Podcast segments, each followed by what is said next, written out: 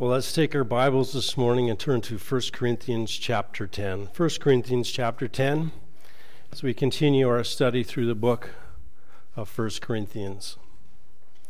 Now, I'm going to be honest with you, I wanted to break this passage down into three sermons, but I made it into one. So it grieves me that we're going to be going through 13 verses this morning, but I just thought that the thoughts flowed together in a way that I needed to put it together. So 1 Corinthians chapter 10, and our text this morning will be verses 1 to 13. Listen to God's word this morning.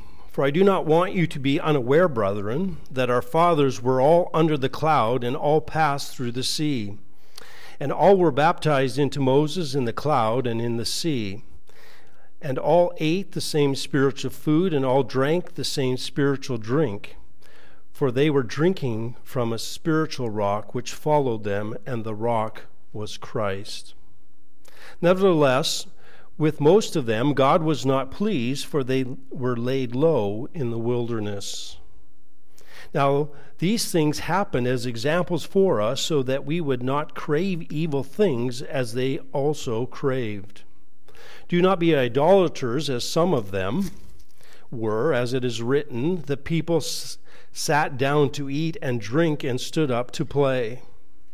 Nor let us act immorally, as some of them did, and 23,000 fell in one day. Nor let us try the Lord, as some of them did, and were destroyed by the serpents. Nor grumble, as some of them did, and were destroyed by the destroyer. Now these things happened to them as an example, and they were written for our instruction, upon whom the ends of the ages have come. Therefore let him who thinks he stands take heed that he does not fall. No temptation has overtaken you, but such is common to man, and God is faithful, who will not allow you to be tempted beyond what you are able, but with the temptation will provide the way of escape also, so that you will be able to endure it. Let's go to the Lord in prayer before we tackle our text this morning. Heavenly Father, again, as we come to your word this morning, I pray you would help us to set away the distractions of the week. I pray that we would be a worthy people to hear your word this morning. And Heavenly Father, we pray that your Holy Spirit would teach us this morning. We know that nothing good will come out of it unless your Holy Spirit teaches. And so I pray that you will instruct our hearts this morning. Protect your word, I pray. And may you use your word as you see fit this morning to build up, to break down, and to harden and to soften. And so, Lord, we pray that you would build your church here today, as we go out more conformed to the image of our Lord Jesus Christ, because we have seen him in the pages of Scripture. In your name, amen.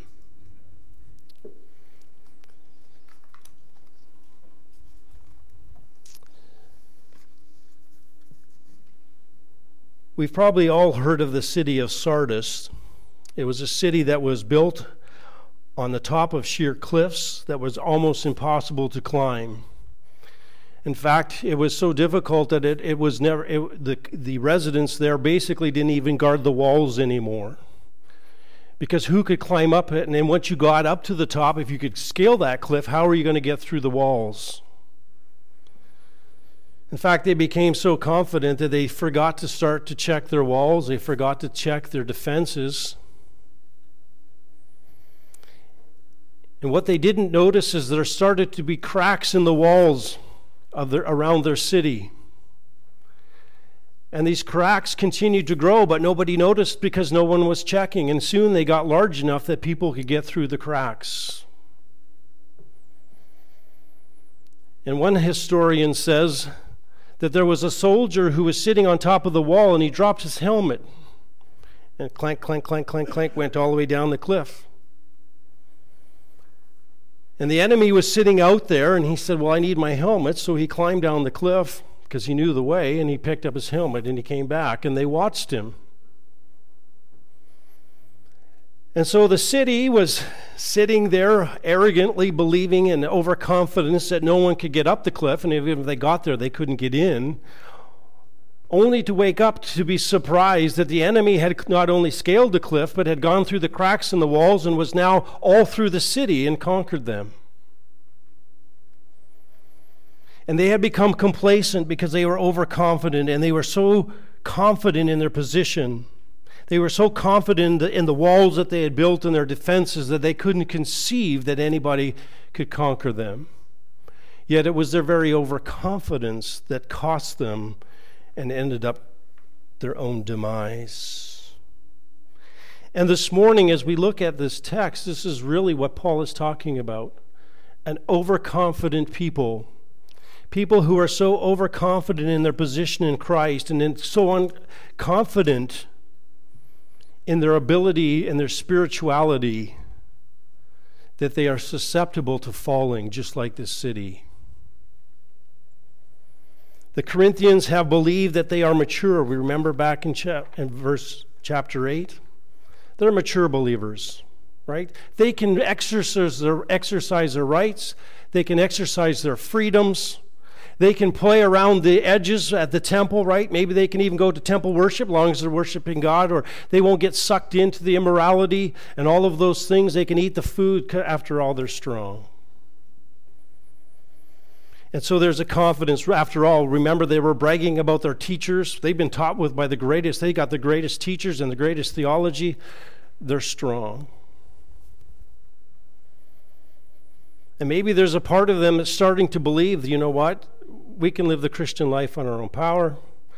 After all, God probably needs us. And so there's this overconfidence that comes. But Paul says, hold up just a little bit. I just told you in chapter 9 that, guess what? I don't want to be disqualified from service. I don't want to be disqualified from spreading the gospel. I don't want to be the one that, after telling others how to live, becomes disqualified myself. In fact, he ends chapter 9 with this verse: I discipline my body and make it my slave, so that after I have preached to others, I myself will not be disqualified. And he says, it's possible for me, even as a believer and even as someone who's been called to share the gospel, that, guess what, I can be disqualified by my behavior. Because I exercise my freedoms and I exercise the things that I want to do to the detriment of the gospel. So he says, I make sure I keep my flesh in check so that my flesh doesn't overcome me and I end up being disqualified. And so as we go into chapter 10, Paul is really continuing on with that thought. He says, for I do not want you to be unaware, brethren. And so now he moves from the singular, hey, guess what? I could be disqualified, to the idea, guess what? You Corinthians, in spite of your strength, in spite of your maturity, could also be disqualified from God's service if you're not careful.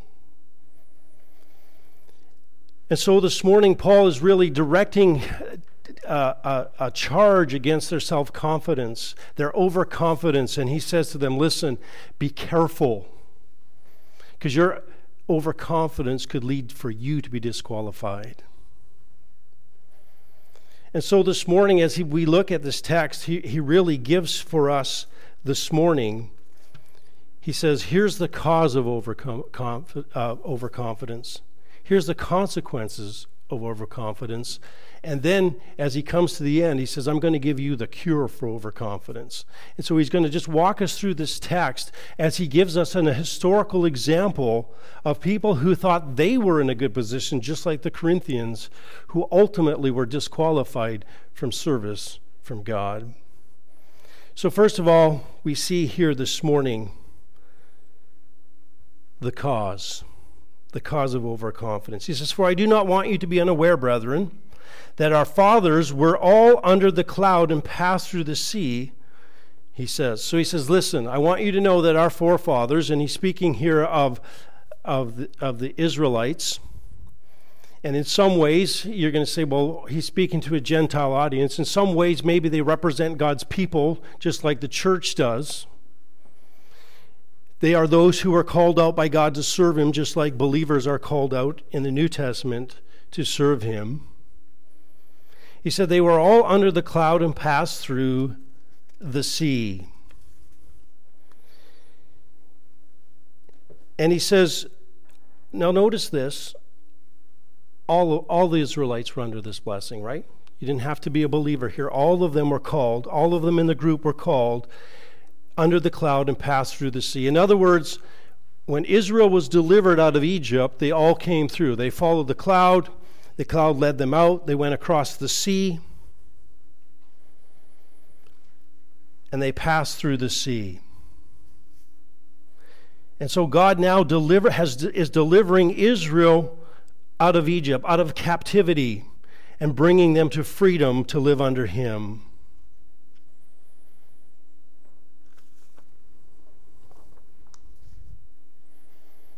It's recorded that, of course, that a pillar of cloud went and led them by day, a pillar of fire by night.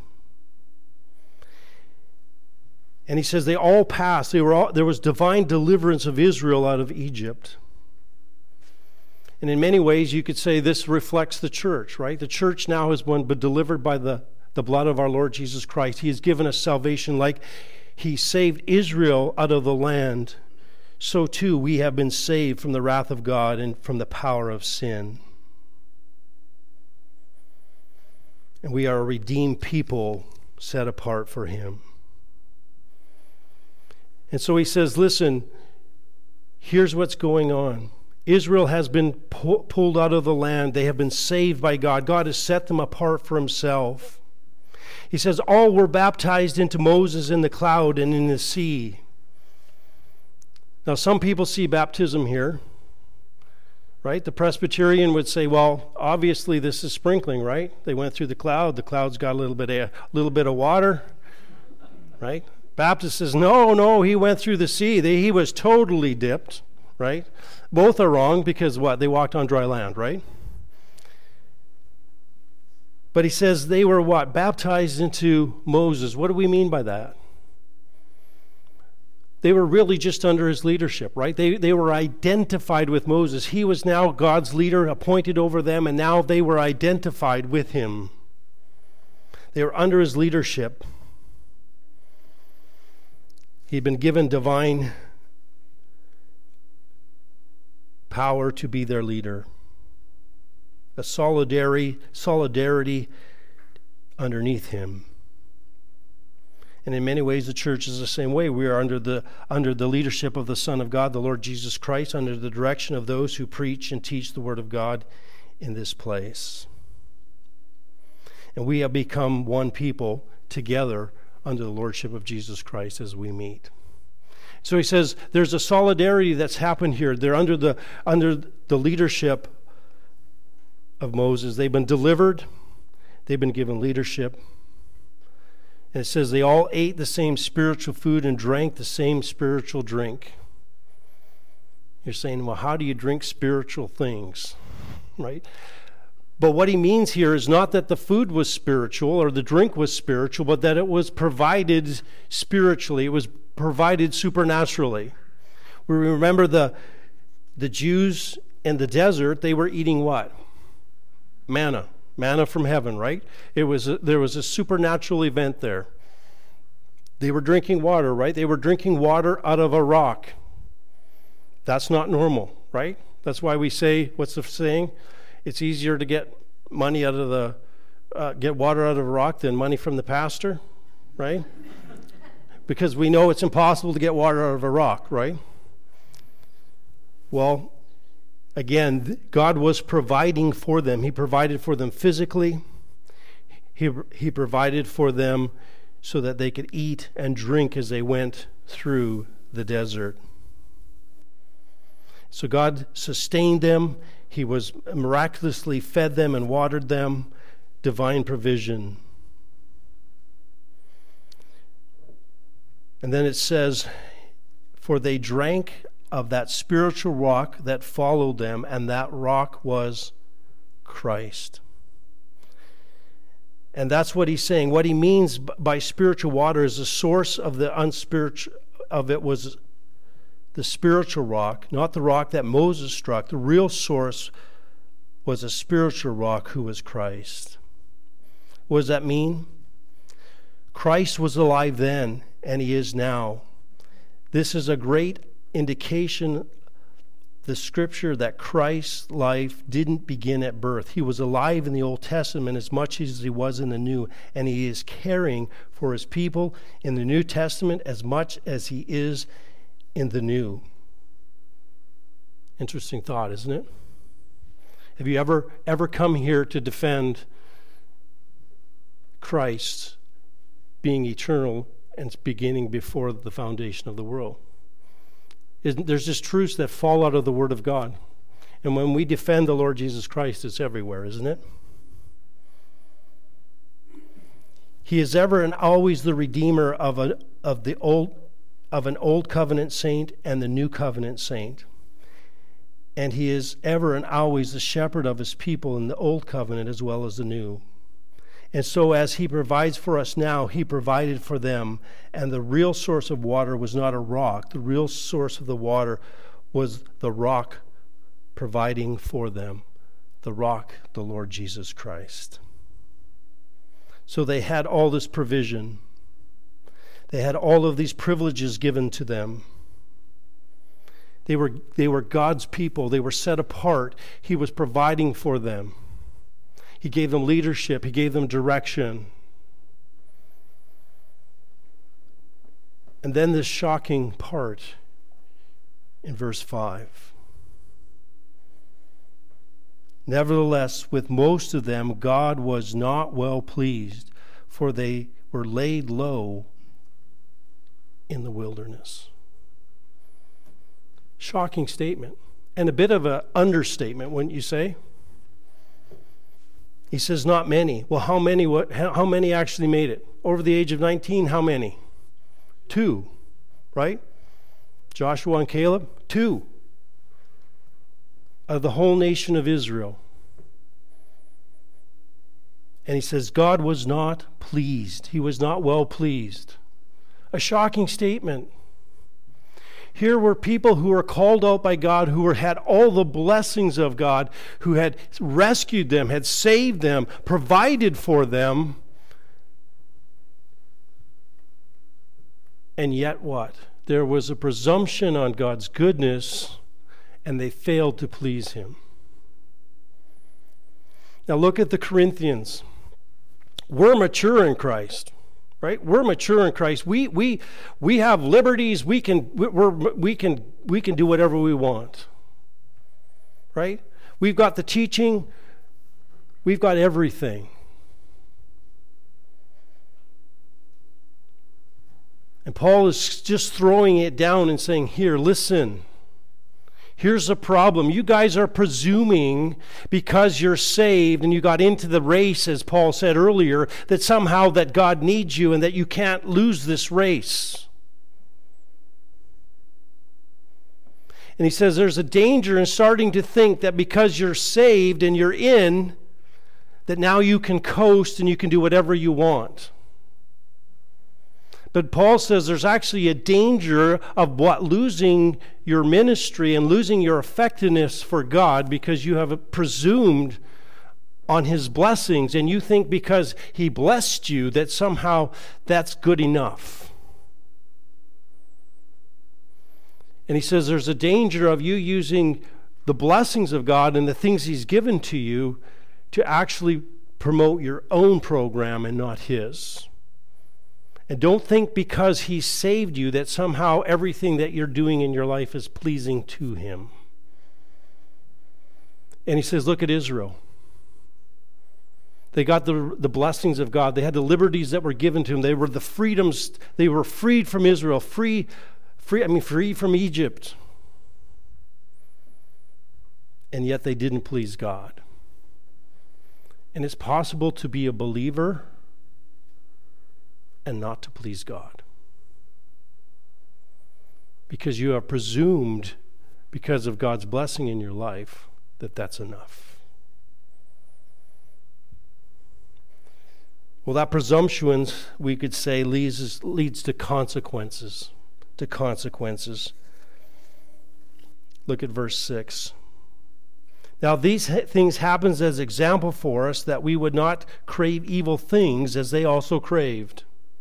In other words, the example of Israel being set aside, they were set, right? That whole generation of Israelites was supposed to go into the promised land, and God set them aside from his purposes because of disobedience. And he says, guess what? That's an example for you. That's an example for the Corinthians church.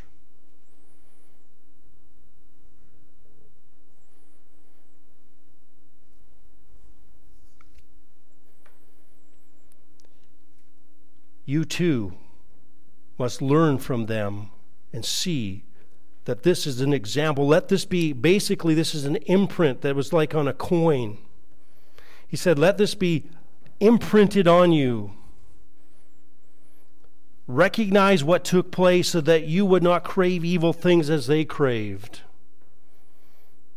In other words, they didn't take their freedom and their privileges as being called out as God's people to serve him. They craved what? Evil things. They didn't follow after him with a whole heart.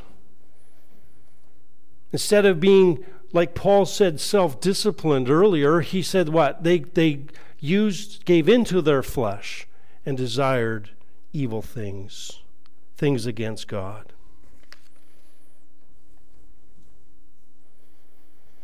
And then he lists really 4 sins that they fell into. And he says, because they presumed on God and because they presumed of their position, they turned not to pursue him, but to pursue their own desires. And so Paul warns the Corinthians, and he warns us, do not be idolaters as some of them were, as it is written, the people sat down to eat and drink and stood up to play. And here he quotes Exodus 32, a familiar story, right? Moses goes up on Mount Sinai to get the 10 Commandments. He comes back down and what? He comes back down from being with God on Sinai. What does he find? The golden calf, right? Here are the people of God who are supposed to be worshiping him, and they've just received the commandments, right? Not supposed to have any idols. And here they are. What do? They make a calf, a golden calf. But it's not all bad, right? Because they said we're worshiping Yahweh. But they were worshiping him his way, and they were taking idolatry. And it says they got up to play, which is really a euphemism for an orgy. And here they are. Moses is gone for just a short period of time, and here these people are falling back into idolatry. Now, this is maybe particularly poignant for the First Corinthians church, right? The Corinthian church, because they are what? They are in a society full of idol worship. In fact, their problem, it seems like some of them, we talked earlier, were actually going into the feasts in the temple, and how easy it is to get drawn back into worship. Worshipping idols. And remember, God is not just interested that you worship him. He's also interested in that you worship him as he declares you should worship him. He's not interested in you worshiping his way, your way. He wants you to worship him his way. Right? They were worshiping what? Yahweh. But he judged them. God wants you to worship him his way. You can't go into a pagan temple and fall down and bow to a pagan idol and worship demons and worship the Lord Jesus Christ.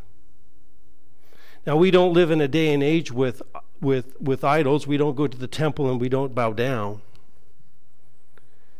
But if there's anything that we place in our hearts before the Lord Jesus Christ, that's an idol. Any desire we have, anything that we would sin to get or sin not to get is an idol. And we have those idols pop up in our lives all day long.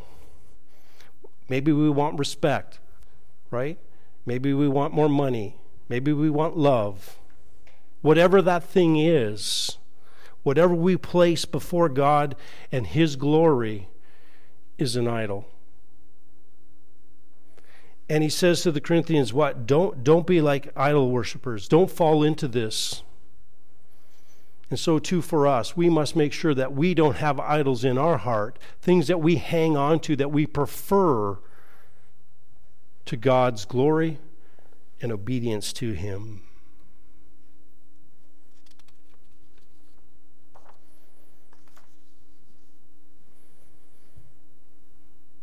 And then he says, nor let us act immorally as some did, and 23,000 fell in one day.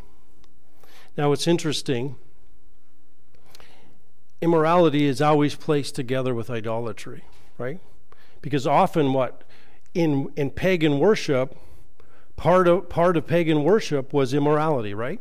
You had temple prostitutes and you worshiped that way. You gave money, that's how they worked. This is why Israel was so often into idolatry. It wasn't that there was such persuasive arguments. It's that paganism appealed to the flesh. And so he says, don't fall into what? Immorality, as some of them did, and 23,000 fell on one day. He says Israel fell into this. They fell into immorality. Now, there's some debate here as to which passage he's talking about. Some will say, well, that's actually Exodus 32. And they would say, well, 3,000 died. 3,000 were killed, and then we don't have it said in Scripture, but 20,000 must have died from the plague. Others say, well, no, this is actually Numbers 25, where they were marrying the Moabite women. And they say, that's what's taking place. So but it says in the Old Testament that 24,000 died. So maybe that means that 23,000 died on the day and 1,000 died later. But after careful study and looking very deep into language, I have discovered that there's no conclusion here. We're not really sure, right? But we do know this, whether they rounded the numbers up or one rounded up and one rounded down, we do know that the point doesn't change, does it? God judged immorality. And he killed many people because he took it seriously. And so he warns the church in Corinth, you've come from a culture that is inundated with sexuality, with worship and paganism that includes all of that. Stay away. Israel did it and God judged him, and guess what? Don't think that you in Corinth will get away with it, and don't you think that you'll get away with it today. God sees that sin just as seriously today as he did back then.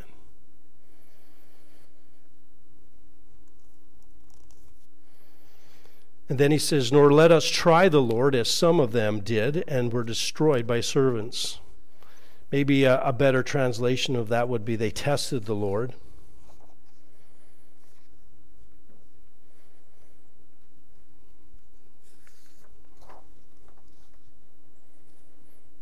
Numbers 21 gives us a story behind this reference. They were destroyed by servants. And the people spoke against Moses and God, and they why have you brought us up out of Egypt to die in the wilderness? For there is no food and no water, and we loathe this miserable food. We loathe it. A deep emotional reaction, a repulsion of the object. And here are these people who God has provided for them, and what are they doing? They loathe it. They hate it. And instead of serving God and doing everything they can, they're not satisfied. They complain. They're questioning God's goodness. They're trying his patience. They have no concern for pleasing God, only for pleasing themselves. They didn't use their freedom to serve him better, but to demand that he serve them better. And so they wanted to try to get what they could from God. After all, he needed to please them. Starting to sound a little bit like the Corinthians church, isn't it?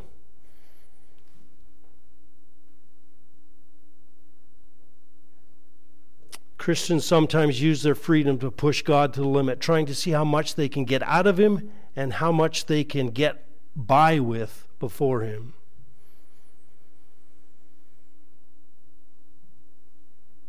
Reminded of Ananias and Sapphira, right? Sold some property, we're going to give money to the church. They withheld some, which was their right, but they lied about it, right? Pushing God, testing God, and God slew them because they lied to the church, to the Holy Spirit.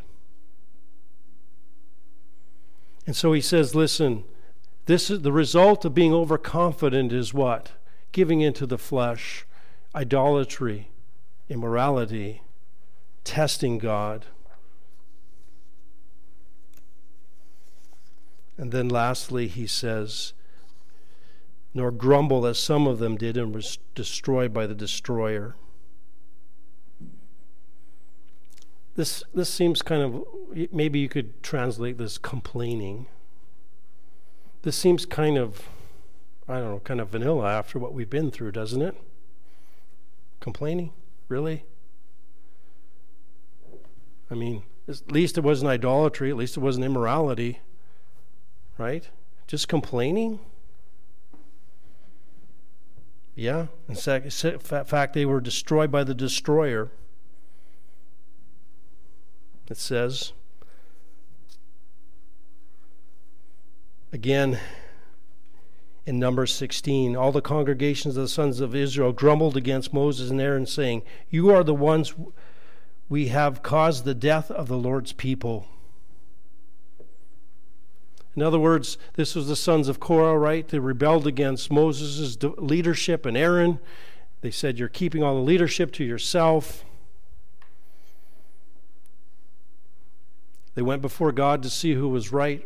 God opened up the land, opened up the ground, right? Consumed them for grumbling.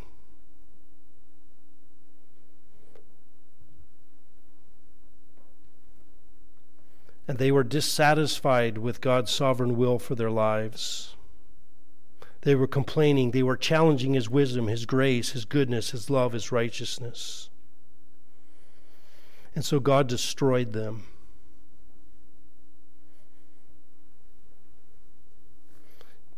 Listen to this. Complaining dishonors our Heavenly Father. Contentment glorifies Him. Quite a phrase, isn't it?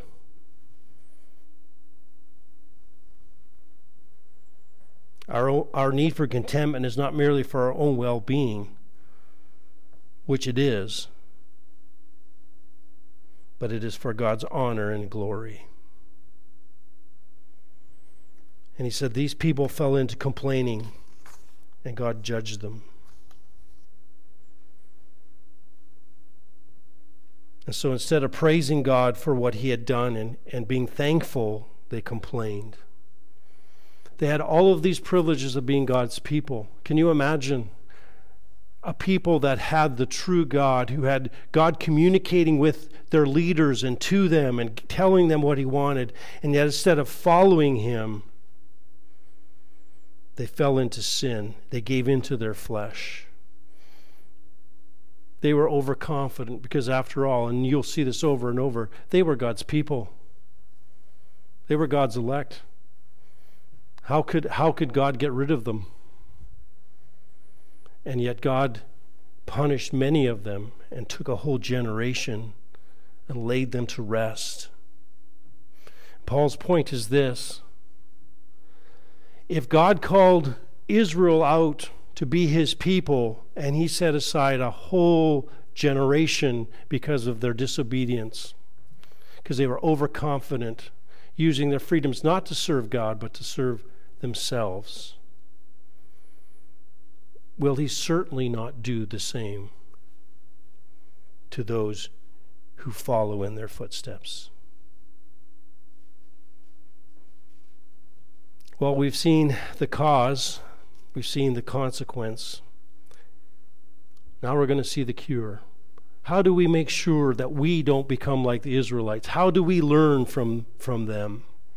Well, he says now in verse 11, now these things happened as an example, and they are written for our instruction, upon whom the ends of the ages have come. Basically says, listen, remember your history. Remember your history. This is why we read Scripture, because we see how God behaves and how he acts in history. And he says, here's the history lesson. Remember what happened with Israel. Don't be short-sighted. We have a society that wants to rewrite history, right? They want you to forget about history so they can give you a new one. Well, God tells you, guess what? History is written. It's his story, and you need to remember it. And one of your protections is to go back and look how God has dealt with his people in the past. And he says, remember this. Keep this close. Keep it close. He says that these were written for our instruction. You need to learn from it. That example that we see, we must learn. Upon whom the end of the ages have come, simply saying we're that generation, right? We are on the last days. We are in the last days. We're in the last age before Christ returns. So he says, remember. And then he says, secondly, be watchful. How are you going to cure? What's the cure? Remember. Be watchful. He says, therefore, let him who thinks he stands take heed that he does not fall. Really, we could say this is the central theme of this passage. Therefore, let him who thinks he stands take heed that he does not fall.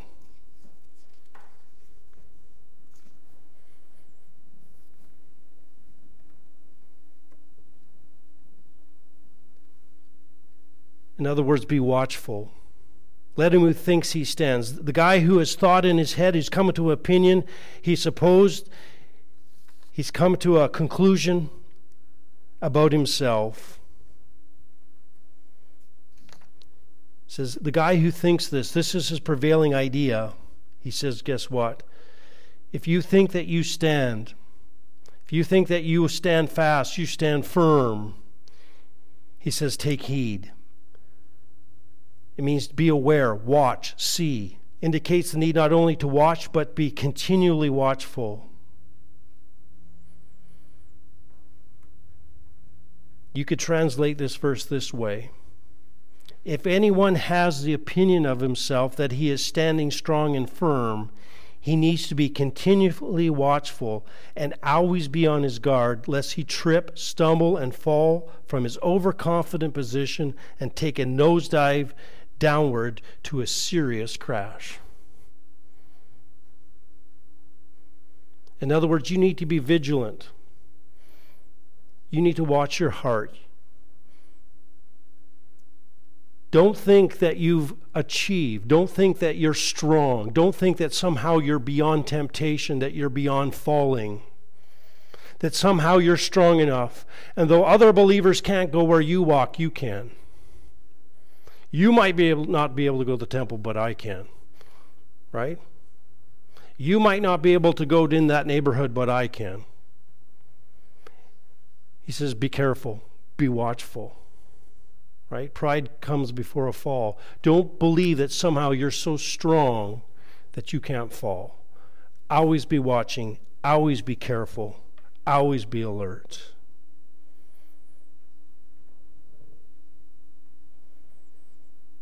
We must never become so smug that we fall into complacency.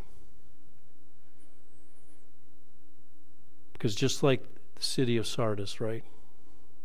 We will fall. It's only a matter of when. So he says, be watchful. If you think you're strong, that should be the warning point. When you think you're strong, the alarm bell should be going off. That's a 5-alarm fire.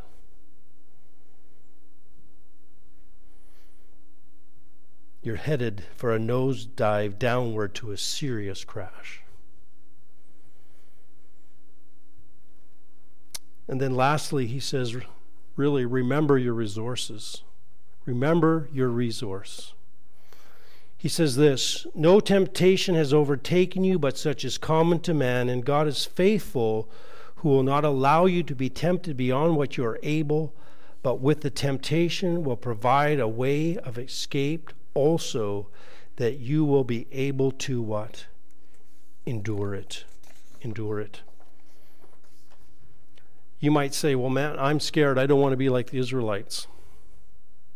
I don't want to fall. I don't want to be set aside. I want to be unable to be used by God. And I appreciate, because I can remember, but how do I know if I'm watchful enough? How do I know I'll be successful? And Paul says, ultimately, guess what? The battle is God's. The battle is God's. You can't do this on your own. You're incapable of doing this in your own. You cannot pull yourself up by your bootstraps. But he says, God will help you. Now listen to this. He says, no temptation has taken you but such is common to man. This word for temptation, again, could be translated test. And he says, there's no test, there's no trial that comes into your life but such is common to man. In other words, common to humanity. So I just want you to know that, I hate to say this, and you don't probably say this from the pulpit often, you're not special. You're just normal, right? He says, common to all men. So your temptation and your problems, you're not special. You're just part of humanity, and nothing that you have had come into your life is different than anybody else has experienced, right? Somebody somewhere has experienced the same thing. So you don't get a special dispensation or a special little card that says, well, this is my weakness and nobody else has ever had this problem. Sorry. We don't hand, the Bible doesn't hand out those cards.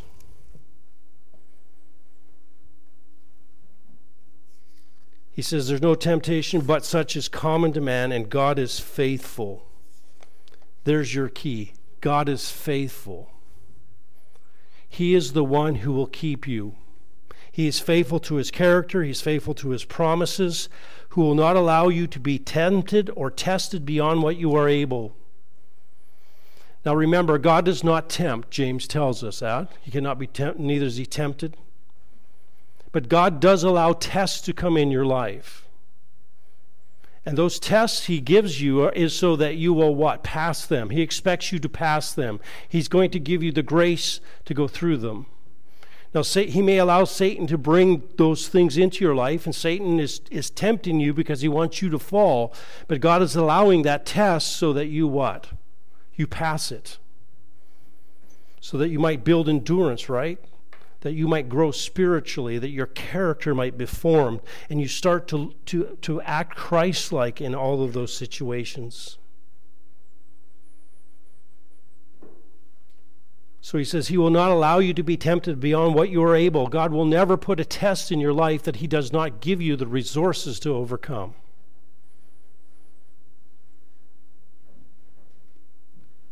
He always gives us enough resources and power by his Spirit to overcome it. He says, but with the temptation will provide the way of escape also. Oh, great.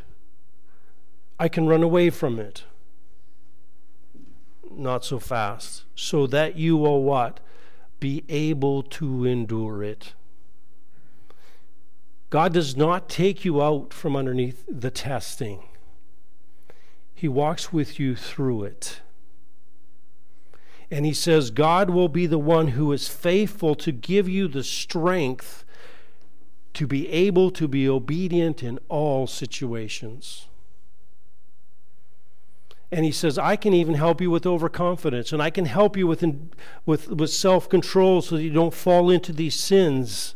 And he said, I will never send anything into your life that I have not provided you the grace to be obedient to me through it.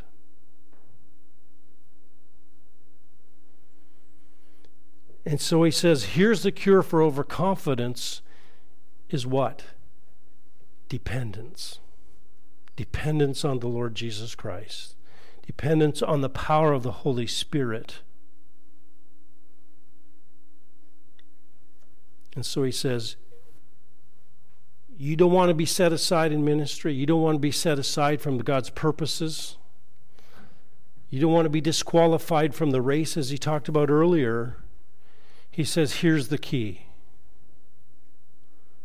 The faithfulness of God.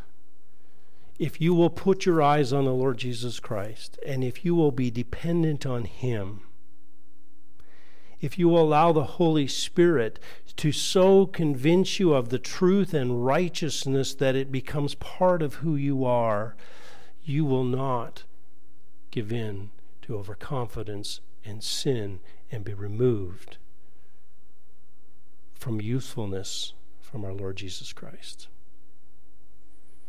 And so Paul gives this warning to the Corinthians. He says, look at Israel. God set them aside. Don't you think that God won't set you aside if you continue to use your freedoms and your liberties to sow to your own flesh. But he says, if you will heed this warning, if you will be watchful, and if you will what? Remember your resource and be dependent on the Lord Jesus Christ. He says you don't have to fear. You have the power to be obedient and to be used so that you won't be disqualified from his service. Let's close in prayer.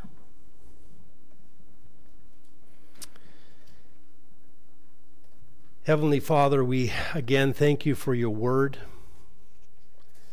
We thank you for its clarity.